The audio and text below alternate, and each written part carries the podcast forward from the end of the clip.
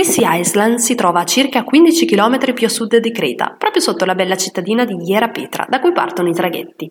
È una piccola isola di origine vulcanica, un vero paradiso terrestre in pieno mar libico, ed è disabitata, se non dai turisti che approdano con le imbarcazioni.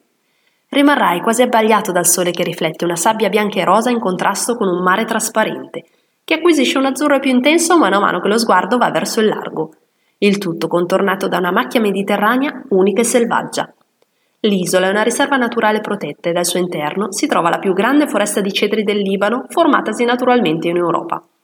Pensa che i suoi alberi hanno in media 200 anni, ma i più vecchietti raggiungono anche 300 anni e i 10 metri di altezza.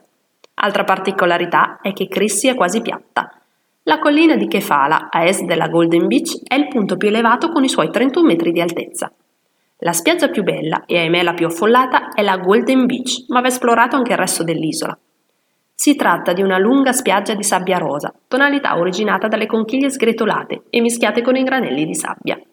I fondali sono bassi e degradano dolcemente in un mare limpido in cui puoi riempirti gli occhi di mille colori. Una parte della spiaggia è organizzata con lettini e ombrelloni di paglia.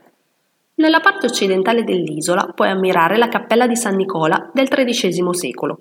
Nei dintorni trovi anche le antiche saline, un vecchio porto con un faro, qualche rovina minoica e un cimitero di epoca romana.